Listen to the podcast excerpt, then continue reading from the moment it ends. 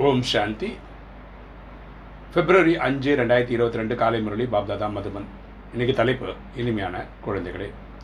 அறிவுள்ளவர்களாகி உங்களுடைய கணக்கை பாருங்கள். எந்த ஒரு கர்ம இந்திரியமும் உங்களை ஏமாற்றவில்லையே. நாள் முழுவதிலும் ஏதாவது தவறு ஏற்பட்டது என்றால் உங்களுக்கு நீங்களே தண்டனை கொடுங்கள். அப்பா சொல்கிறார் இனிமையான குழந்தைகளே நம்ம வந்து நம்மளுடைய கணக்கை பார்க்கணும். அப்படின்னா என்ன? ஒரு நாளில் எவ்வளோ புண்ணியம் பண்ணோம் எவ்வளோ பாவம் பண்ணோம் அப்படின்னு ஒரு கணக்கு பார்க்கணும். நம்ம கர்மேந்திரங்கள் கண்ணு மூக்கு வாயிலாம் இருக்கு இல்லையா? இதன் வழியாக ஏதாவது தவறுகள் நடக்குதா அப்படின்னு செக் பண்ணுங்கள் அப்படி தவறு நடந்தால் நம்ம நமக்கே ஒரு தண்டனை கொடுக்கறது நல்லது. ஏன்னா கடைசி காலத்தில் தர்மராஜர்கிட்ட போய் தண்டனை வாங்குறத விட நம்மளே நமக்கு தண்டனை கொடுத்து நம்மளை சரி பண்ணி அதுக்குள்ளே நூற்றுக்கு நூறு பாஸ் ஆகிறது நல்லது. இன்றைக்கி கேள்வி தந்தையிடம் உண்மையான வியாபாரம் செய்ய அல்லது உயர்ந்த பதவி அடைவதற்கான ஆதாரம் என்ன? தந்தையிடம் உண்மையான வியாபாரம் செய்ய அல்லது உயர்ந்த பதவி அடைவதற்கான ஆதாரம் என்ன?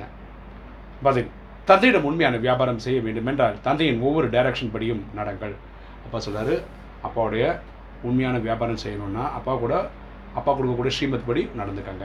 குழந்தைகளை உயர்ந்த பதவி அடைய வேண்டும் என்றால் உள்ளுக்குள் இருக்கும் தீய பழக்கங்கள் அனைத்தையும் நீக்கி விடுங்கள் என்று பாபா கூறுகின்றார். அப்பா சொல்கிறாரு உயர்ந்த பதவி அடையணும்னா உள்ளுக்குள் இருக்கக்கூடிய விகாரங்களை நம்ம ஜெயிச்சிடணும்.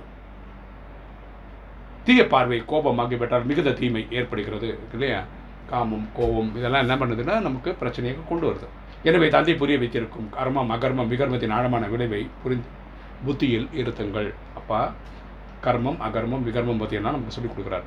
கர்மம்னா நம்ம செய்யக்கூடிய செயல். கர் அகர்மம்னா நம்ம செய்யக்கூடிய செயலுக்கு பாவம் புண்ணியம் அட்டாச் ஆகாது. விகர்மம்னா நம்ம செய்யக்கூடிய செயலுக்கு பாவம் புண்ணியம் அட்டாச் ஆகும்.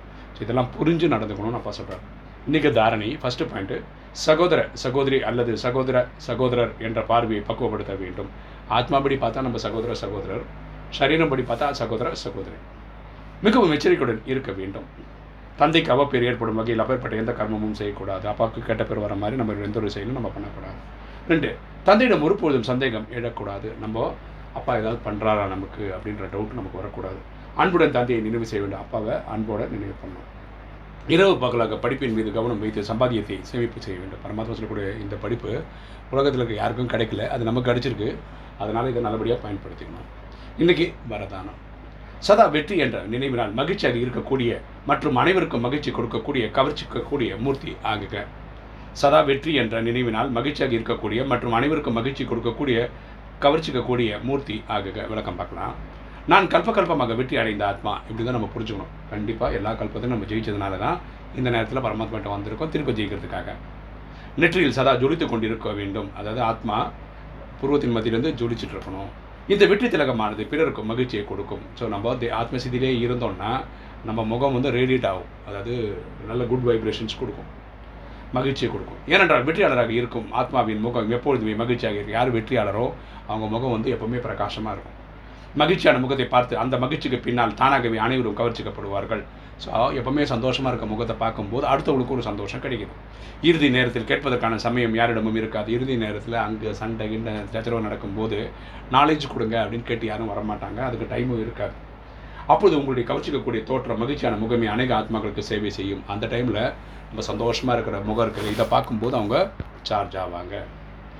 இன்றைக்கி ஸ்லோ ஸ்லோகன். அவ்வக்த ஸ்திதியின் ஒளியை நாலாபுறங்களிலும் பரப்புவது தான் லைட் ஹவுஸ் ஆவதாகும். அவ்வக்த ஸ்திதியின் ஒளியை நாலாபுறங்களிலும் பரப்புவது தான் லைட் ஹவுஸ் ஆவதாகும் லைட் ஹவுஸ்னால் கலங்கரை விளக்கம்னு அர்த்தம். அப்படின்னா நம்ம எப்பவுமே ஃபரிசா ரூபத்தில் ஏஞ்சில் மாதிரி இருக்கிற அந்த ஸ்திதியை மெயின்டைன் பண்ணோன்னா அதுதான் என்ன பண்ணோன்னா எல்லாருக்குமே ஒரு லைட் ஹவுஸ் எப்படி க கப்பல் கடலில் இருக்கிற கப்பல் வந்து கரைக்கு வரதுக்கு யூஸ் ஆகுதோ அதே மாதிரி நம்ம வந்து அவங்களுக்கு வந்து இந்த லௌகீக வாழ்க்கையிலேருந்து அலௌகிக வாழ்க்கைக்கு வர வைக்கிறதுக்காக பயன்படும். ஓம் சாந்தி